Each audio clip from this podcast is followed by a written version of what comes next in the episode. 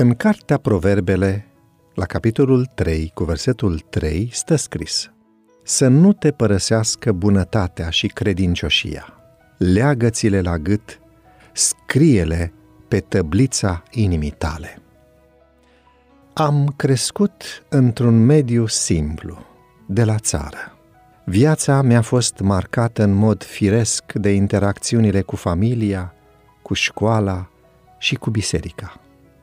Însă aveam, spune autorul, să constat peste ani că cel mai mult aveau să-și pună amprenta asupra devenirii mele dragostea plină de grijă a mamei și fermitatea responsabilă a tatălui meu.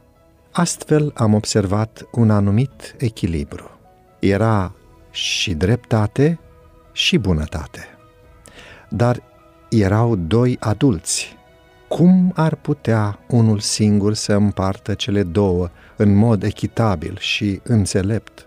Consider că răspunsul la această întrebare constituie deopotrivă arta și știința îndrumării corecte a copiilor noștri în familie, în biserică și la școală. Cele două cuvinte, bunătatea și credincioșia, pot reprezenta deopotrivă harul și dreptatea sau dragostea și fermitatea.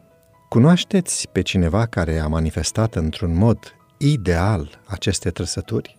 Privesc la cruce și păstrez tăcerea în semn de respect și de venerație.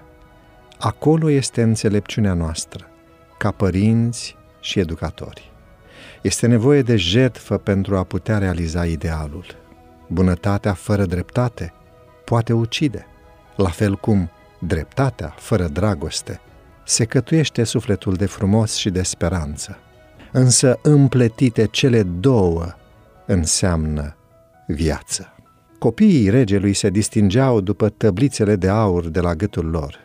Educatorii din familie și din școală pot să stea cu demnitate înaintea lui Dumnezeu și înaintea celor pe care îi influențează dacă au învățat să manifeste într-un mod unitar și corespunzător aceste două trăsături de caracter, bunătate, lipsită de slăbiciune morală, și dreptate, îmbibată de dragoste. Câtă nevoie avem de contemplarea modelului. Înainte de a educa pe cei mici, să recunoaștem dependența noastră de umilul învățător din Nazaret. În spirit, în atitudine și în gesturi, noi descoperim un caracter. Seamănă cu al lui Hristos? În gândurile, în cuvintele și în faptele noastre se poate observa dacă suntem copiii regelui.